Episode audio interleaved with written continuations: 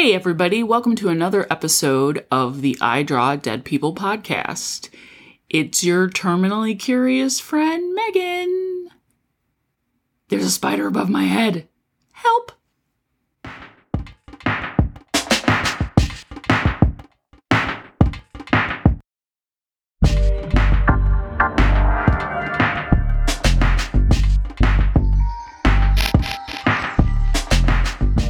Hey, everybody. So, I've divided this episode up into three parts. First, I'm going to talk about a little bit of anatomy. Then, I'm going to have you sit by me while I do a scientific drawing of the sphenoid bone, which is in the skull. And then, lastly, I've got an art tip for you, so I hope you enjoy. Let's talk about some anatomy, shall we? In particular, the ovary and the fallopian tube. If you are a human that possesses those two structures, you may have heard that they are attached to each other, but I'm here to let you know that that is not true. They are in fact separate, and they are separated by a very small piece of peritoneal fluid, which is what fills your abdominal cavity surrounding all of your organs. Now, most of the time, when the egg is released from the ovary, which is called ovulation, it gets swept right into that fallopian tube, no problem. The fallopian tube has these little finger like wiggly bits on the end called fimbriae, and they do a great job swooping that egg gently into the fallopian tube so that it can travel down the tube to the uterus. But there are cases where the egg is released and it goes out into the abdomen. And most of the time, that's no big deal. So don't worry about that. And it's rare, like I said. Um, other times, the egg might be fertilized, and then that embryo can make its way out into the abdominal cavity. And again, it's rare, but it has happened. And so if you've heard a story where a woman is pregnant and but the baby is not in the uterus and is somehow attached to an or different organ in the abdomen, say the liver, for example. This is how that happens. So it's crazy fascinating.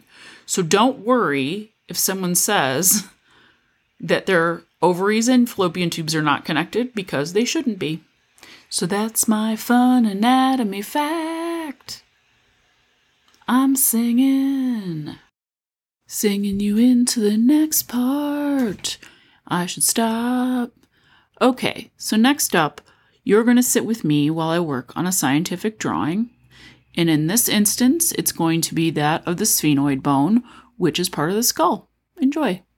I have my Dorland's Medical Dictionary, which my mother, my mother's, my mother was a medical transcriptionist.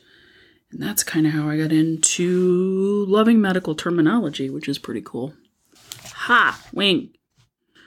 All right. One, either of the paired anterior appendages of birds. Yes, yes, yes, yes. Two, a structure or part resembling the wing of a bird, also called the ala, A-L-A. Latin for wing. Well, that's handy. General term for wing-like structure or process. So I'm looking at the sphenoid bone, which was the first one I remembered had wings. So I think I'm going to do the sphenoid. And so I'm looking in this anatomy and biology. Human skeleton. This bone is kind of hidden when you're looking at someone in the face. Um, cool thing about the sphenoid, though, which you'll see in my drawing, is that part of it helps form the orbit or where your eyeballs go, which I always think is cool. Now we're going to start the sketch. And so I'm going to sketch it in pencil. I'm sketching on some nice, thick Strathmore um, cold press watercolor paper because I'm going to use washes and I don't want the paper to crinkle or warp. Okay, so I have my paper. You hear this? That's some thick paper. My pencil is a 3H. It is a Berol Turquoise, and that is my favorite pencil. Um, I love them so much. And I use a very hard, hard lead, which means it doesn't leave a lot of graphite behind and it holds a point really, really well. So,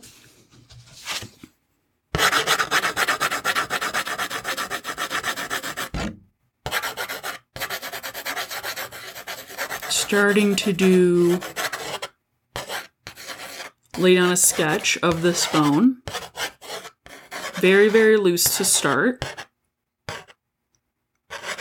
Just getting in the basic shapes. That's all you need. And as you keep going, what you start to do is you take these very simple shapes and you start to refine them and make them more and more true to the final what the final drawing will look like. And when you see this in its final form, um, you will see it is quite an odd shape and it really does look like wings. Okay, so the sketching is through. I did do some of that off mic, I'm not going to lie. So this is a little bit like when Julia Child would, you know, put all the ingredients together for a casserole and then voila, out of the oven it comes like magic. I figured it would be a little tedious to sit here um, and during the entire process. So we're fast forwarding a little bit. So now we've got um, some ink wash to do. So I'm approaching this ink wash a lot like I would do watercolor. So the way I approach watercolor is in very, very light, light layers. Uh, if you have a good watercolor paper, it will take it. It will take multiple, multiple layers without any warping. You want to start very light because if you don't, then you get that problem of muddiness. And any of you who've done watercolor know what I'm talking about. So as I'm painting this sphenoid bone, I'm going to stay very, very light, constantly checking my reference materials to make sure that I'm getting it to look the correct three dimensionality. And I'm not going to go too crazy with the water um, color at the moment because ink is coming.